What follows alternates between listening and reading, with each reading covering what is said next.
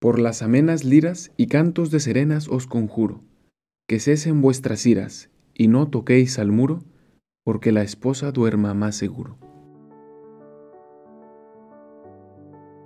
¿Alguna vez has sentido o pensado que Dios no te escucha, que Dios no está presente, que no es más que una idea?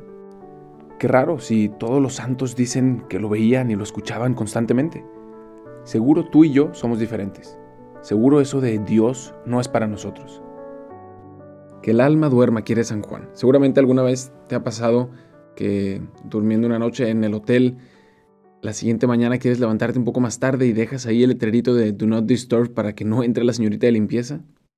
Y a las 7 de la mañana ahí está tocando la puerta porque quiere limpiar el cuarto y tú claramente dejaste el letrerito que decía Do not disturb. Pues esto es lo que quiere hacer San Juan. Si recuerdan, la vez pasada les dije que estos últimos dos cantos, el pasado, el 29 y este, se hacen como uno, en realidad van unidos. Y el canto anterior eran solamente puras cosas que molestan al alma, una tras otra, imágenes que utiliza San Juan para darnos a entender las cosas que, que nos molestan, que hacen difícil la relación con Dios, la paz en el alma, el descanso en el espíritu.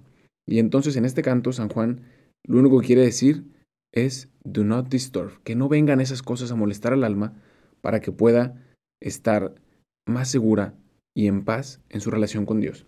Y entonces utiliza estas palabras, ¿no?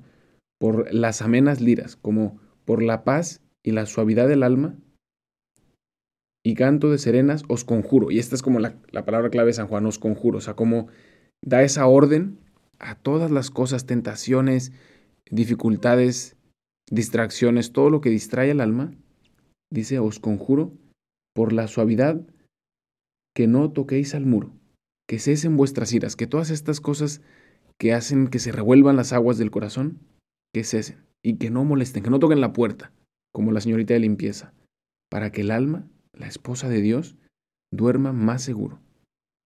Y así podemos incluso recordar esta escena del Evangelio en la que los apóstoles estaban temblando de miedo porque estaba la tormenta en el mar.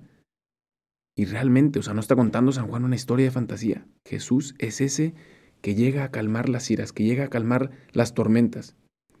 Y dice en el capítulo cuarto de San Marcos, versículo 39, Jesús increpó al viento y dijo al mar, Calla, enmudece y el viento se calmó y sobrevino una gran bonanza.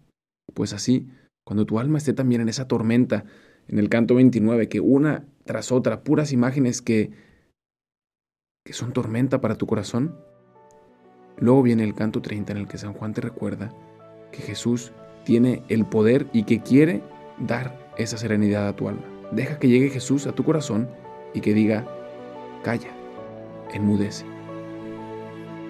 Por las amenas liras y cantos de serenas os conjuro, que cesen vuestras iras y no toquéis al muro, porque la esposa duerma más seguro. Gracias por escuchar este episodio. No olvides de buscarnos en Instagram como Dios en Experiencias.